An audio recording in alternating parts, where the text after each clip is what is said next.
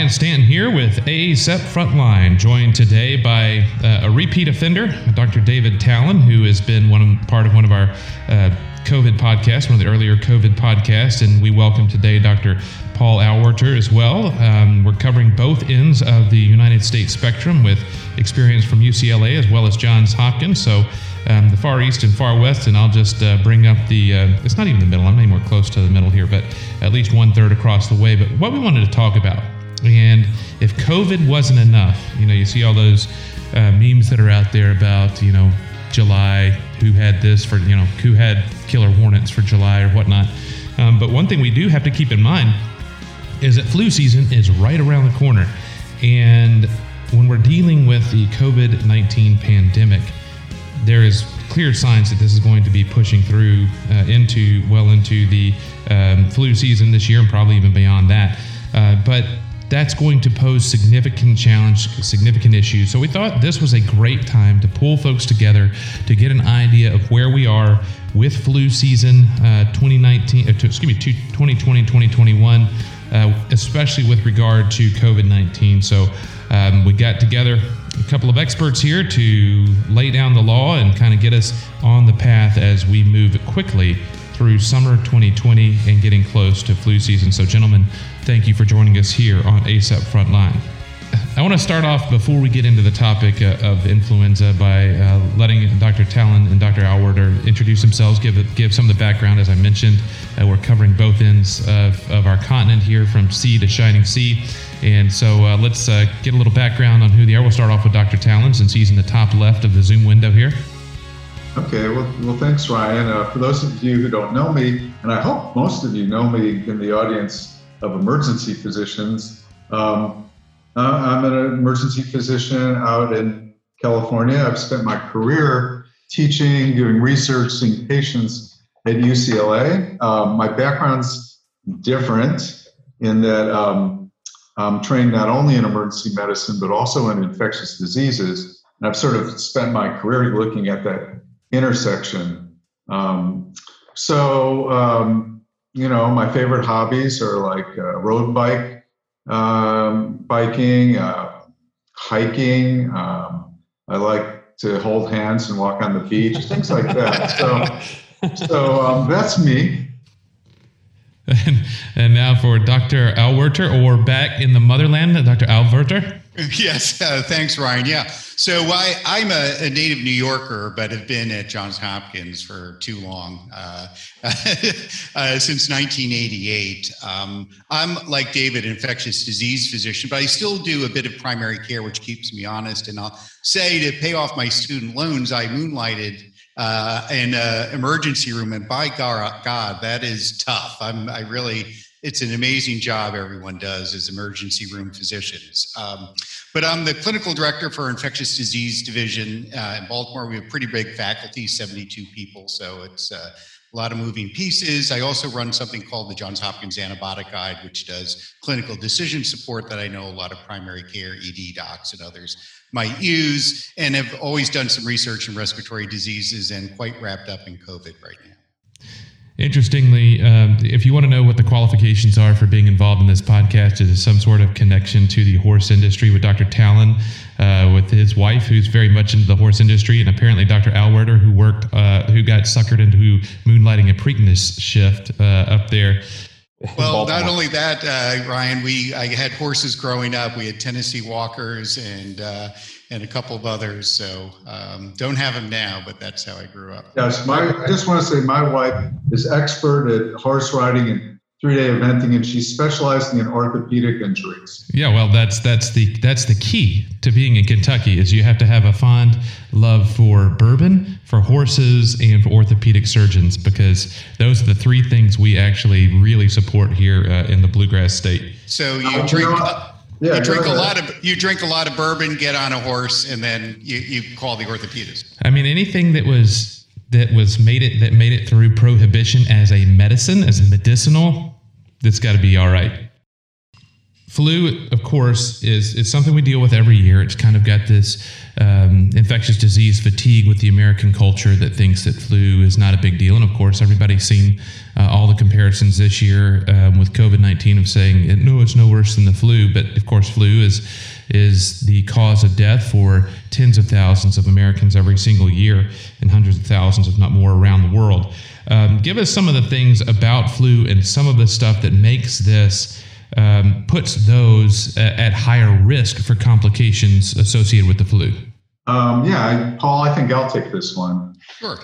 So um, uh, we we know that flu kills a lot of people. It, it hospitalizes many more, and uh, it's it's pretty clear that there are certain types of patients who are at greater risk of complications and death. And these are important for emergency physicians to be aware of because they're part of guidelines by the Centers for Disease Control, the Infectious Disease Society of America that help guide your consideration regarding treatment. So the high risk groups, and I'm doing this off the top of my head, so Paul, you chime in if I screw this up or miss one. Um, the the elderly, which I am very hesitant to define as uh, greater than 65 years of age, people with significant comorbidities like diabetes, but then some others that aren't necessarily organ related that we might forget, like severe obesity, BMI over 40, um, young patients, children under five, particularly under two years of age, and pregnant women, um, but not only pregnant women, including those who are two weeks postpartum. And then you, you know, you there's sort of a big grab bag of sort of other like that aren't specifically listed, but I think that would count like end stage renal or liver disease, certainly a transplant patient, uh, and then actually certain ethnic groups like uh, Native American Indians. So you get the idea. Um, those those are people we should really worry about, not only for infection in general, but when the epidemiology of of the flu suggests that flu might be in the differential diagnosis, we need to remember those groups because they're uh, important targets to consider treatment. Yeah, yeah David, I, I, think you hit all the, the ones. And I, I think what may be confusing coming into the fall is we're going to have COVID 19 and we're going to have influenza. Now, luckily, the people at high risk pretty much overlap. There are a couple of interesting distinctions. Uh, one is that children under five, and especially infants, are really prone to severe influenza. That's really not the case with COVID, except for the infants. So the kids from one to five, you don't have to worry so much about. But the reality is, we're going to have to be evaluating both. Uh, and it and the obesity uh, one is we learned 10 years ago in the pandemic that that's a BMI of over 40, but for COVID it looks like it's a BMI over 30. So I think otherwise they're pretty similar groups. So you, those are the main distinctions i worry about. But as we head into this you know last season uh, this pandemic early on we had more flu than covid rapidly shifted right? And it was interesting just a quick story uh, you know in japan where they wear masks much uh, more regularly than we do uh, the rates of influenza dropped dramatically once they knew there was covid in the mix from china so it'll be interesting to sort of see if that really helps on the flu side, as well as how good we are wearing masks in the general population for this coming respiratory season. You guys talked about some of those interesting risk factors that we see with flu, and of course, we see the extremes of age with influenza, um, and it's always been uh, been that way. At least we we expect that you know the farther you get from the middle, um, it's going to be the higher risk factors. But then with COVID this year, that adds another curveball. And I know a lot of hospitals stopped testing for flu back in about in 2009, you know, with, with H1N1 when that came through and started having the cross reactivity with a lot of the rapid tests. And so a lot were just, if you come in, it looks like a flu, acts like the flu, you know, quacks and walks like a duck kind of stuff. That's what it's going to be. But this year we're throwing COVID in there, which does have a little bit de- different risk uh, categories a little bit different terms of the pandemic right now. Um, with that in mind, you know, when we first had COVID, we said you test for all this stuff. So you do your viral panel. If one of them's positive, you're done. That it doesn't exist with other viruses. And then, of course, we found out that's not necessarily the case. We're seeing a lot of that are flagging with flu A, flu B. My first one that I had was a flu B and COVID put together. How are we going? What are some of the tips and ways we can tell that difference as we get into this fall and start to see the flu numbers start to pick up again? Paul, let you take that one. Yeah, sure. I'll jump a, in here. It's a hard question. I'm yeah. those all to you. You're just going for the softballs. Uh, so Ryan, I, I, don't think you can honestly tell because there we're learning that COVID has asymptomatic states, mild upper respiratory states. I mean, initially everyone sort of thinks of it as the ground glass infiltrates, you know, hitting the ED with you know a significant hypoxemia in a third of patients. Uh, and uh, the main the, main distinguishing feature to me is the fact that COVID doesn't hit you like a Mack truck, like influenza. You know, uh, mm-hmm. with sort of just coming on like gangbusters. It's a little slower, but but you're not likely hitting the door with hypoxemia as much as you are with COVID. So if you have someone hitting the door, unless if they're pretty long in the illness and have a secondary pneumonia with pneumonia, uh, with a bacterial pneumonia, you're you're probably looking more at COVID. And I, I think as you go in the fall, no one knows what's going to have a higher frequency, but because people still don't have any immunity, my bet is you're going to see more COVID than influenza. But Ryan, you're exactly right.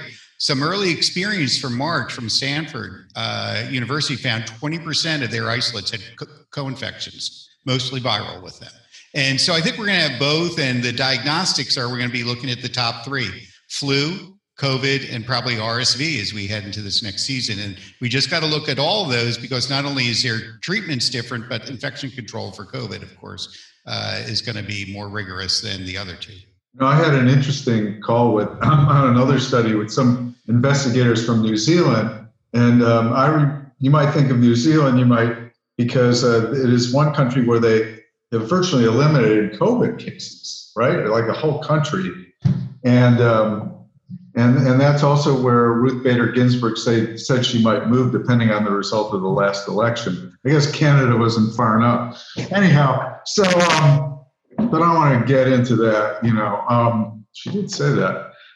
But uh, so they're in their winter months now, right? Summer here, opposite side of the world. And they said, again, remember, they've they've basically eliminated COVID, so they're very, very careful with their social distancing um, wearing masks, things like that, and um, or they have been, and they're saying that they're seeing very, very low rates of RSV and flu now.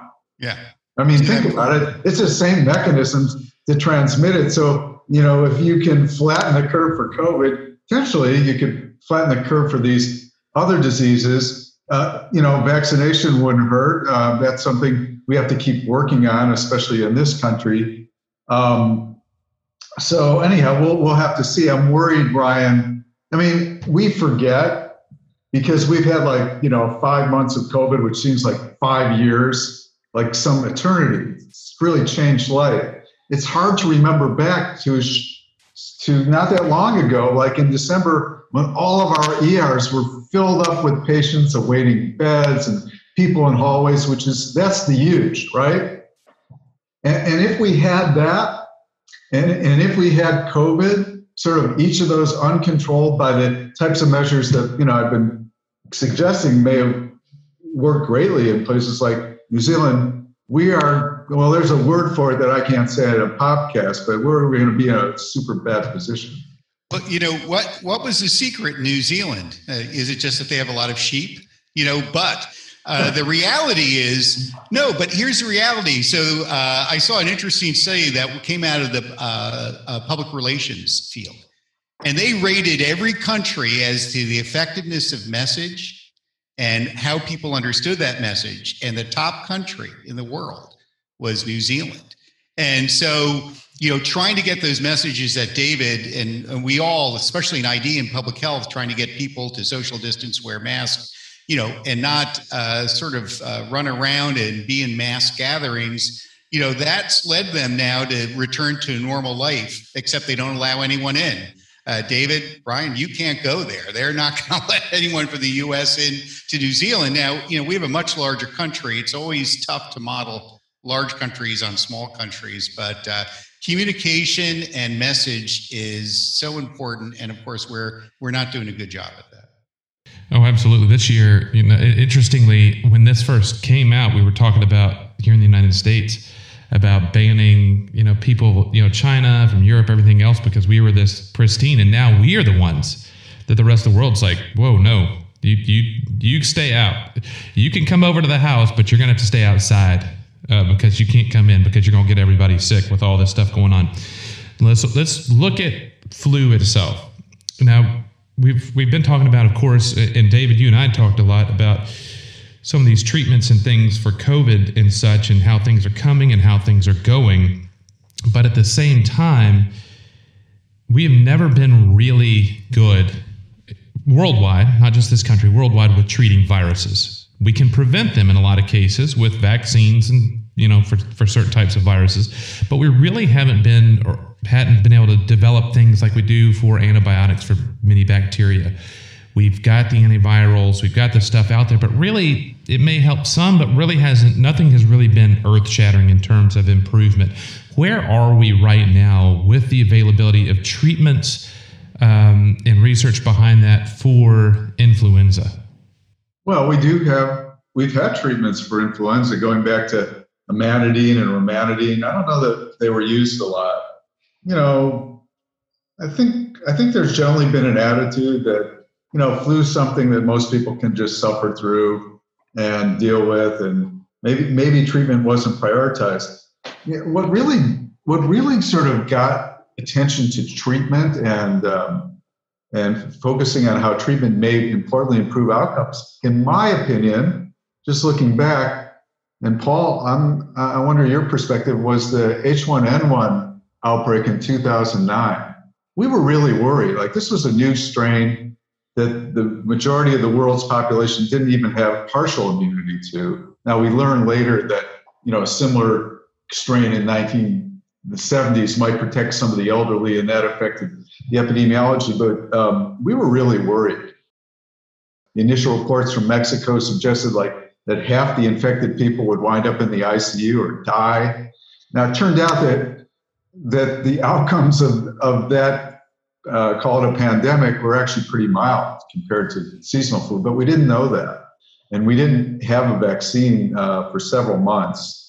So I think that I think that generated a, a lot of a lot more interest in treatment and early treatment, especially and research into who is at risk, like like uh, we were referring to earlier, and that really changed. I think this the focus and the uh, strength of recommendations for trying to identify high risk people as early as possible and offer them treatment.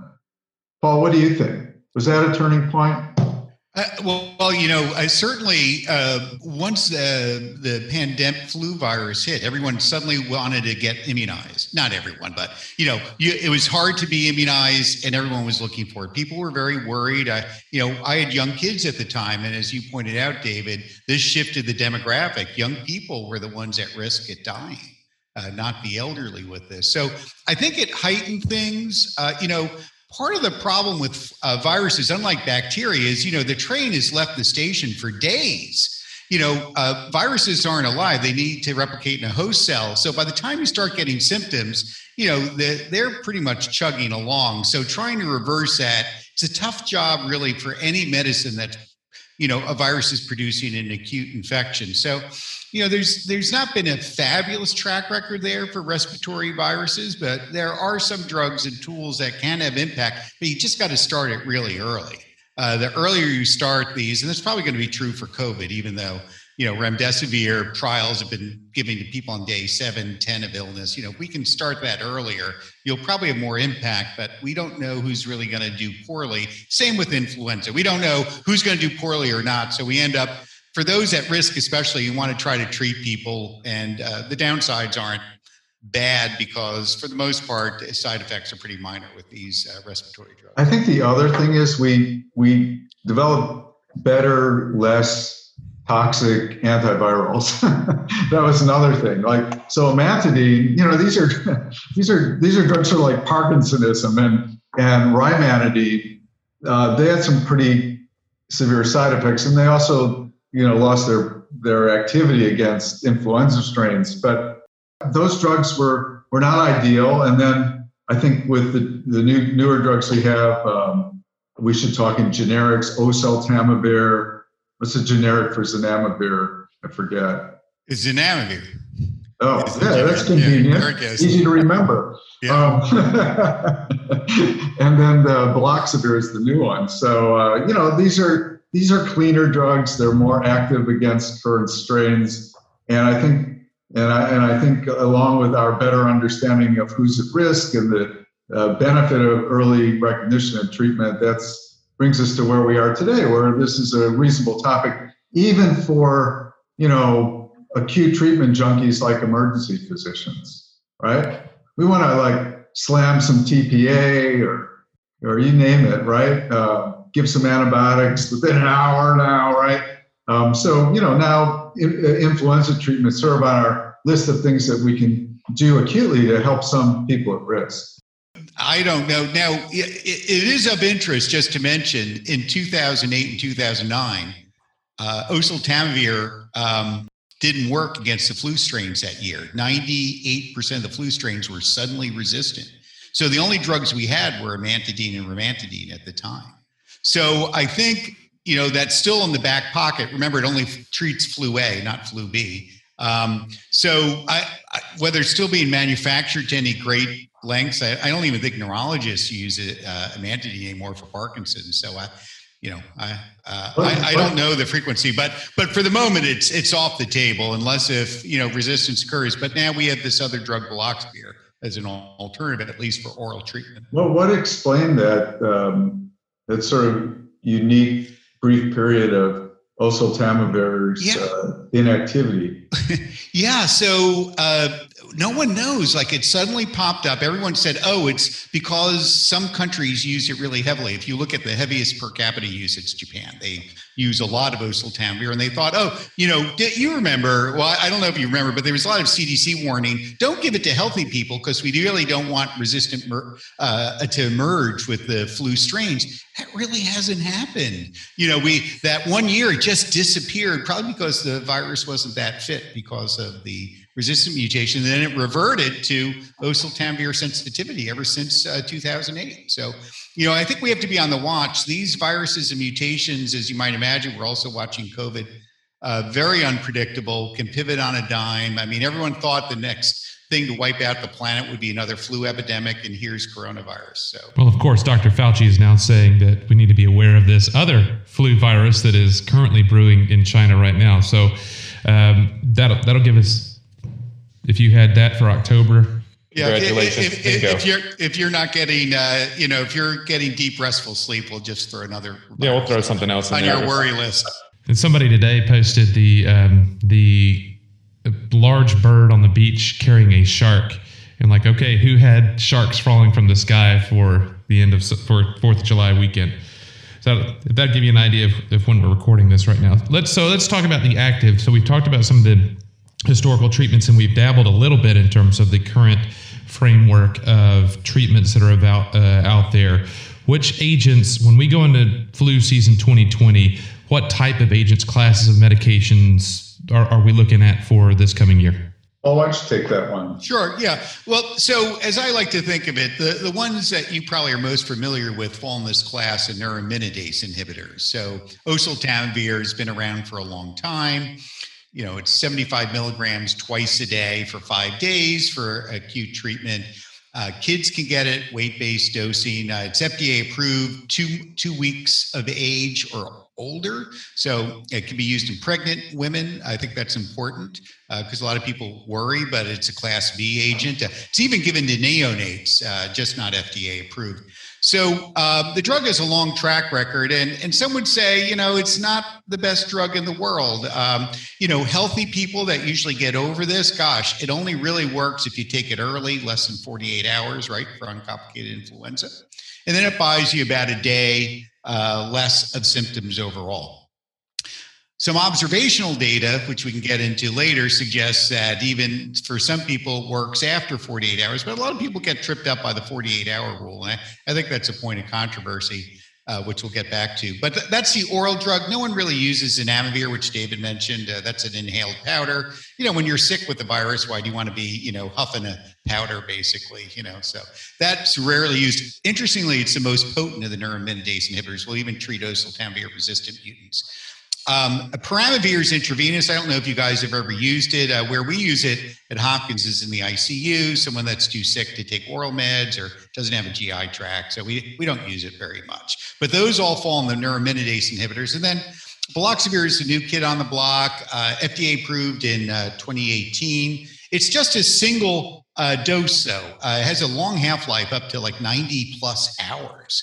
So you get a lot of mileage, you know. So for compliancy issues, it's a single dose. Uh, if you're over 80 kilos, it's 80 milligrams. That's how I remember it. If you're 40 to 80, uh, it's uh, 40 milligrams. Um, and uh, uh, it's FDA approved so far in anyone 12 years of age or older. So just adolescents and adults. Uh, there's some kid studies around which we can talk about. But a pretty low side effect profile. The only thing that I think about when prescribing it really is oseltamivir has a lot of nausea, 10 to 20%, sometimes also vomiting, diarrhea. Um, Baloxavir looks like it's about the same uh, overall as placebo in studies, so tends not to have a lot of adverse reactions. With these medicines, and you know, now it's going to be a little bit of devil's advocate um, because if you look at the way emer- the emergency physicians and, and looking at the, of course, os- uh, oseltamivir um, with that data that comes and goes in 24 hours, 12 hours, six hours, good, not good, helpful, not helpful. Um, is this research that we're seeing now, this this more recent research, um, one is it going to be is is it going to pass the muster of being clean uh, clean data that gets everything out there and show that benefit for these patients in order for it to be something that we move into prime time when it comes to the acute treatment of flu when it comes to the emergency department? I mean, I think the clinical trials, and Paul can comment on these more than I can, you know, are pretty similar to the registration ones for oseltamivir and the beneficial effects and beneficial effects associated with uh, early administration. So that if you look, you know, at the uh, um, approval for oseltamivir, baloxavir, it, it, will say for patients who have symptoms uh, onset within 48 hours. So they're pretty similar. You would like to catch people early. Now, as, as um, we've sort of alluded to, there's observational data, again, not from RCTs, registration studies, um, that do suggest a potential benefit, especially to people who are at risk of complications if given up to five days from the onset of symptoms. This is where um, I think emergency physicians should just be not only aware of this effect, but aware of these guidelines because um, there will be bad outcomes associated with the flu, right? That's where we started. People die, right? And sometimes it's the flu that kills them, sometimes it's the secondary bacterial infection, sometimes it's both, or we don't know, or it just exacerbates an existing comorbidity like severe heart disease and the person dies. And so, especially for the people who are at risk, who we admit, um, you have to really think about, and when I say think about, I also mean document that you've uh, uh, considered guidelines and either given that treatment or make it clear that you've confronted this decision with the patient. Um, uh, there, um, you know, I hate to go here, but in reality, uh, there have been many instances where emergency physicians have been sued because of a bad outcome where they forgot to do that. And guidelines have been held up for a proxy uh, for juries to consider that as the standard of care. Now, these drugs, um, where we can debate the effectiveness after a symptom onset beyond 48 hours, they're pretty non-toxic. So they're, I think they're drugs that should be routinely given, considered, documented as such for the sickest patients, such as the ones we identify and whom we admit to the hospital. Paul, what do you think about that? Yeah, uh, David, I'm I'm really on board. Uh, you know, it's observational data, but the number, you know, there's high numbers in the studies. So you know what what it does seem to do is reduce hospitalization, some mortality benefit, maybe decrease secondary bacterial infections in kids, less otitis. So um, yeah, it's not huge. I think if someone you know is going to have a bad outcome from influenza, I don't know if this drug's going to stop it if you're at day three or four or five, but it will have some impact. And I think if you're not giving it, as you said, uh, the optics in front of a jury, you know, are tough sometimes here. Yeah, this gets. But, go ahead. Yeah, no, but I would just say it's also probably the right thing to do. But each day that passes, it has a diminishing effect. You know, probably by day five and six, we know from a CDC study they stopped it. Uh, you know, they couldn't enroll enough patients on average. You know, when people come to the ED, uh, they're already at day five on average, and you know they got oseltamivir day six in this study by Ramirez that was published in uh, CID, the Clinical Infectious Disease Journal, a little while ago. And um, you know, there was just no difference between those that got placebo or oseltamivir. Uh, the other thing I'll just mention, just quickly, so uh, no one's confused. At the moment, there's no data for people in hospital with this uh, new oral drug, the baloxavir. It's uh, only been really studied in the outpatient basis. So if you're discharging a patient, I think it's an option.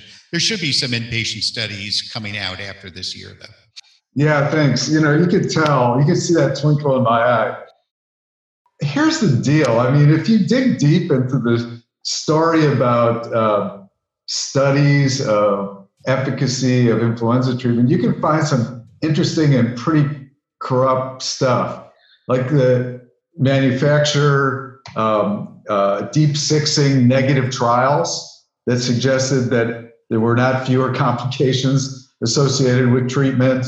And, and you can also find divergence among expert groups like CDC, World Health Organization, you know, as to the uh, importance and effectiveness of these drugs. So, uh, you know, we, I want to be fair with our listeners here to understand that, you know, what we're describing, yes, it's true. There are these guidelines. We do think there is benefit benefit with these drugs, and especially to consider them um, in the sickest patients. It's not to say there isn't controversy. It still exists. There is. Well, I think that's important, and I'm glad you actually uh, mentioned that because that is a lot of this going on. And of course, physicians always, and you know, when we talk about all this conversation, like, oh, physicians are just spokespeople for whatever it may be at the moment. You know, of course, we're all getting rich off of something. Um, you know, whatever the conspiracy theory is at the moment.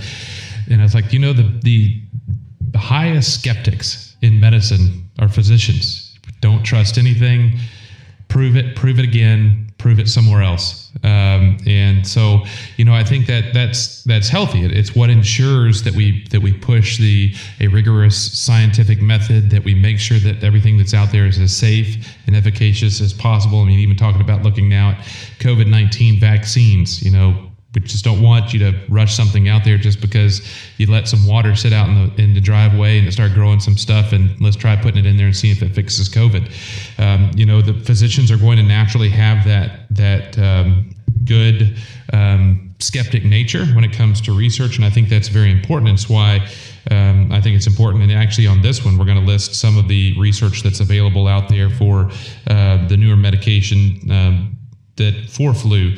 Um, but let's get into that treatment. You know, when we had going, and you mentioned, uh, uh, Paul, you mentioned when we were getting into 2008 and 2009, oseltamivir uh, was kind of on the downslide because of that year that. Um, that we had that shift.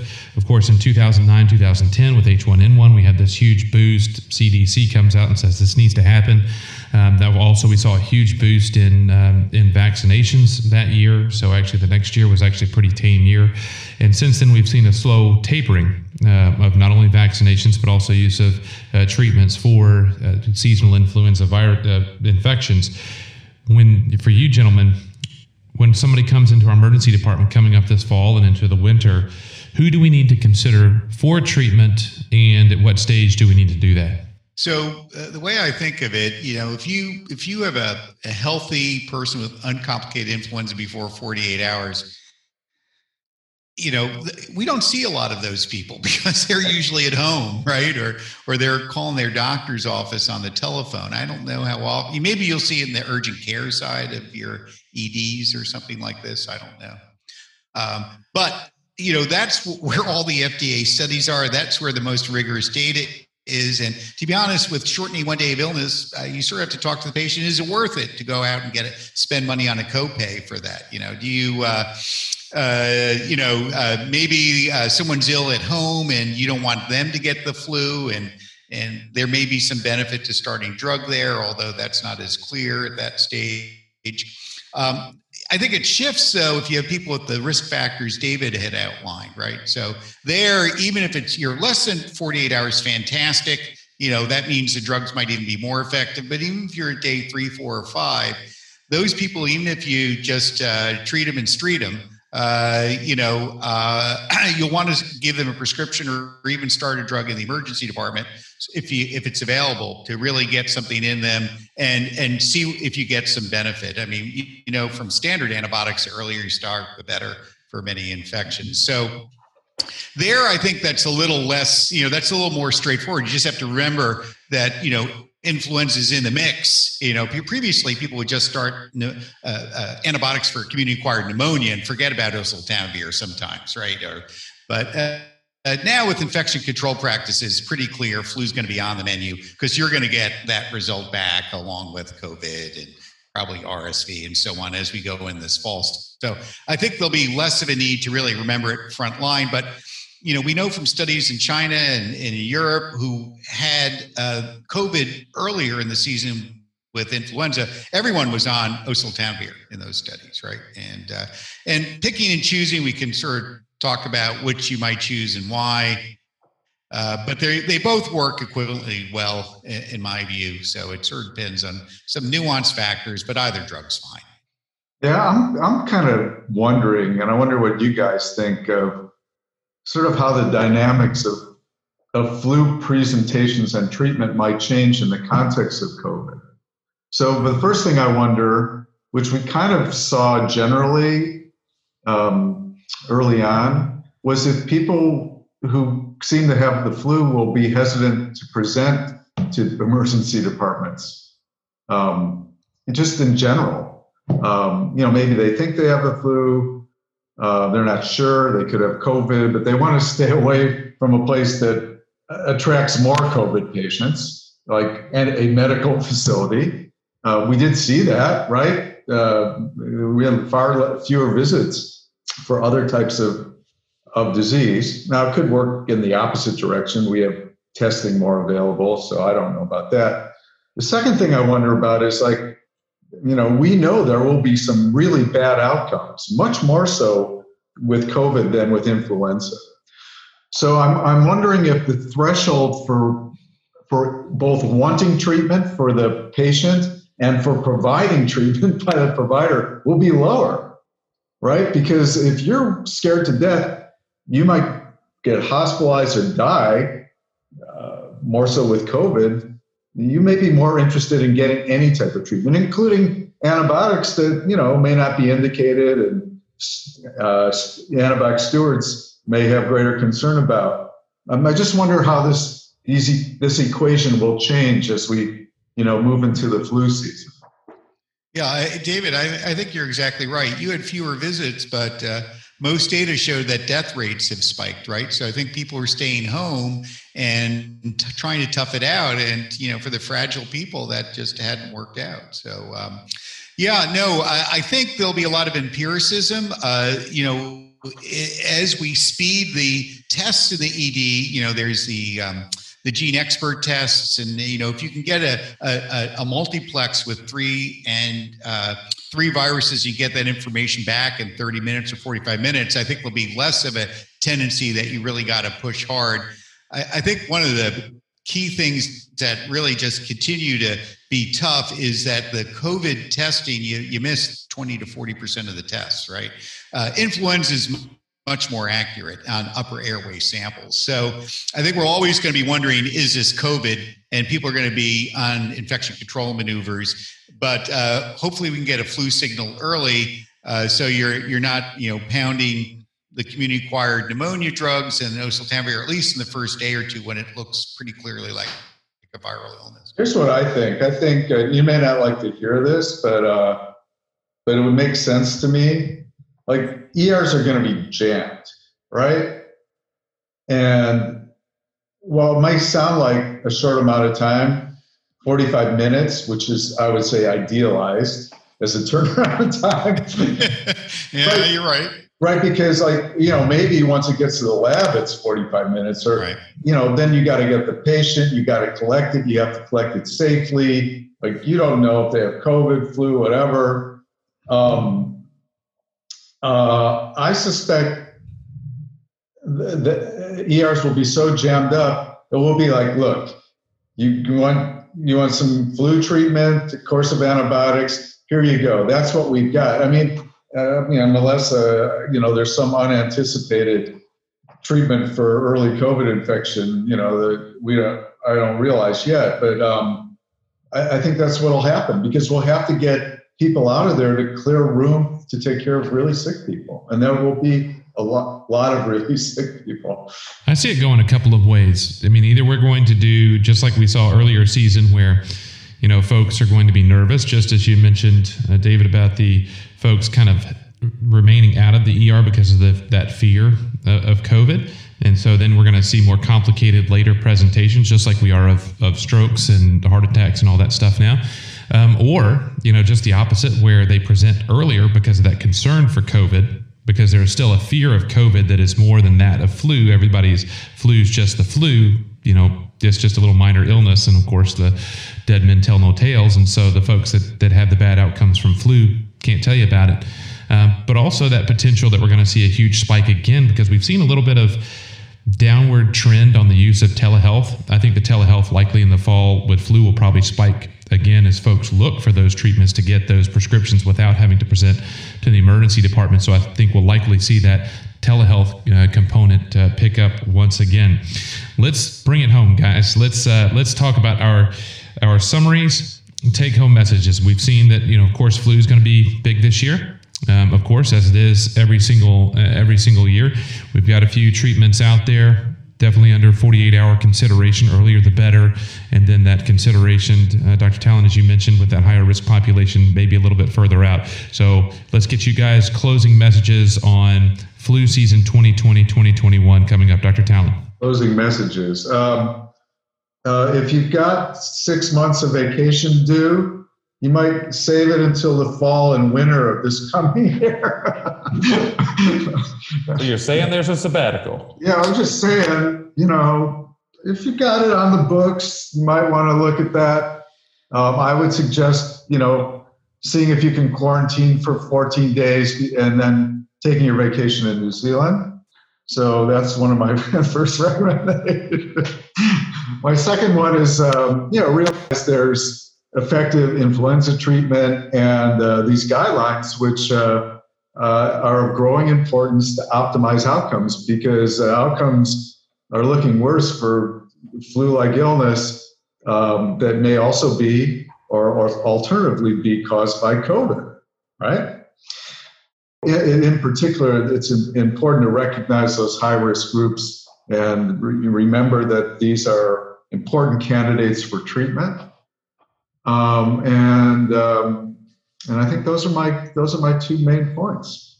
See you in New Zealand. Uh, yeah, yeah. Well, it doesn't sound like we're going to get to go there. So that nor Europe uh, anytime soon. So, Dr. Auwaerter. Yeah, sure, uh, Ryan. A, a, couple things maybe that we didn't really dig into. I, I, would just probably add to closing here. You know, flu diagnostics. Uh, if you have the molecular tests, you could trust them pretty much if they're positive. You could trust them if they're negative in terms of understanding if the flu. If you're still using their rapid antigen tests, the so-called RIDTs, they're not going to. You know, if that's negative, you can't really trust it uh, in terms of ruling out influenza. The second thing, when you're thinking about if you're going to use an anti influenza drug, as I said, I wouldn't really overthink it. Uh, uh, works. Um, uh, baloxavir uh, works as well. Uh, we didn't mention this, but one of the studies, it actually is FDA approved now, Ryan, for the high risk group that David talked about, which oseltamivir never got. So it's actually approved in that group, and the study actually did a better job against influenza B than A. Uh, interestingly, oseltamivir was the same as uh, placebo in that group. So it may be a little bit better against flu A, and it also shuts down shedding a lot faster because it it works earlier in the viral life cycle in the cell. So unlike uh, uh, oseltamivir, it does shut it off maybe two days much more effectively. Maybe that's important sometimes if you have somebody at home with uh, you know high risk uh, exposures and so on. So, you know, um, those are just some of the things I think about. You know, it's uh, compliance a little bit. One one dose versus five days. You do have uh, some nausea more with oseltamivir. Those are some of the key points. Uh, in addition to what David has nicely outlined. Maybe one additional thing that's more emergency department focused, but I guess it could apply to offices, urgent cares. Is um, you know we talked about timing seems to be important in terms of the effectiveness of these drugs. So it might not be a bad practice. We do this with antibiotics, where you know it's more on our mind. But giving the first dose or the dose in the emergency department is really going to shave a lot of time between when that patient gets through the discharge process and eventually makes it to a pharmacy. So you might think about giving that first dose or the dose if it's uh, baloxavir uh, while you've got the patient there. Now, you guys mentioned, and one thing I wanted to ask, um, you know, there was there's been a move over the last few years with oseltamivir in terms of a preventative. You know, so I've got flu, I come in, give it to other family members, decrease that risk of contracting. You know, even potential for there. And and Dr. Auwaerter, you actually mentioned. Uh, earlier in the podcast, uh, that that fact. Is there any research or data thus far on baloxavir for that use as well? So, yeah, uh, th- there is. It doesn't have an FDA approval for it. That data has been put up to the FDA. They're going to look at it this fall for approval. It looks like it works as well as oseltamivir. You get about an 80 to 90% reduction in uh, uh, people getting that if you use it for prophylaxis. Of course, that group are people that are at high risk, not immunized, and so on.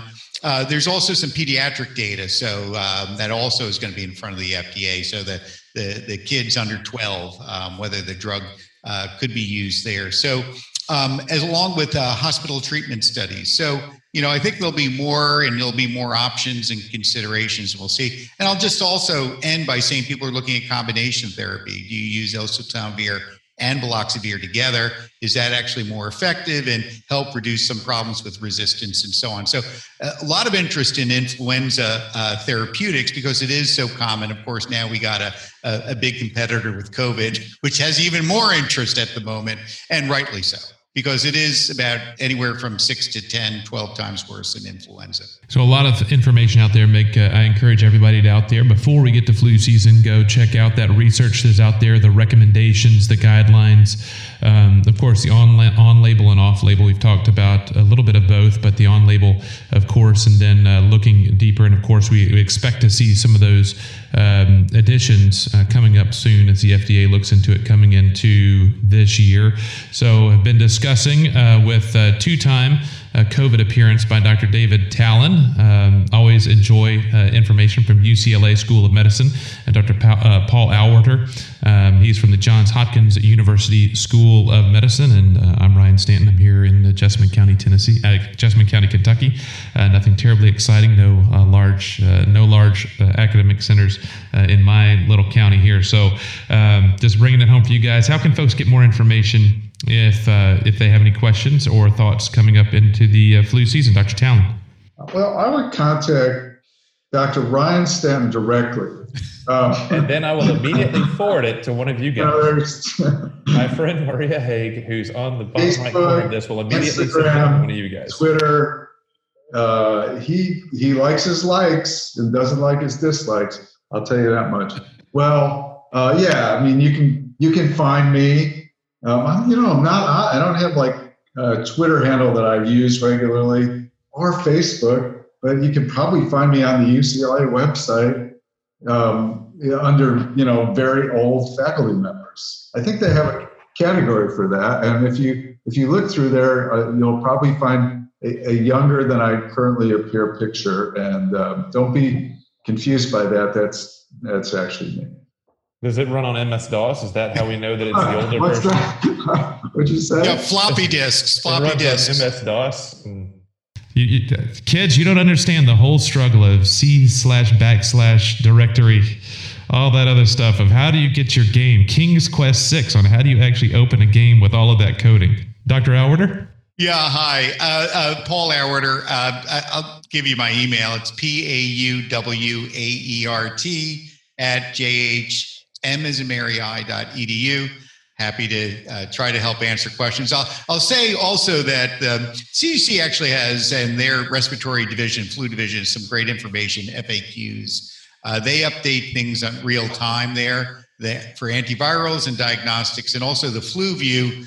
Well, you know, in the past, you'd look at FluView to figure out if it's in your community, or are you going to make some empiric decisions on flu treatment? Uh, now with COVID, of course, it's you know you got to sort of look at uh, uh, both pictures. But uh, to me that's where i have always looked uh, for flu information. Actually you know johns hopkins has you know great information on their website especially about covid. But i always wondered about johns hopkins and um, you know how did how how was johns hopkins how was the name johns? I never see that again.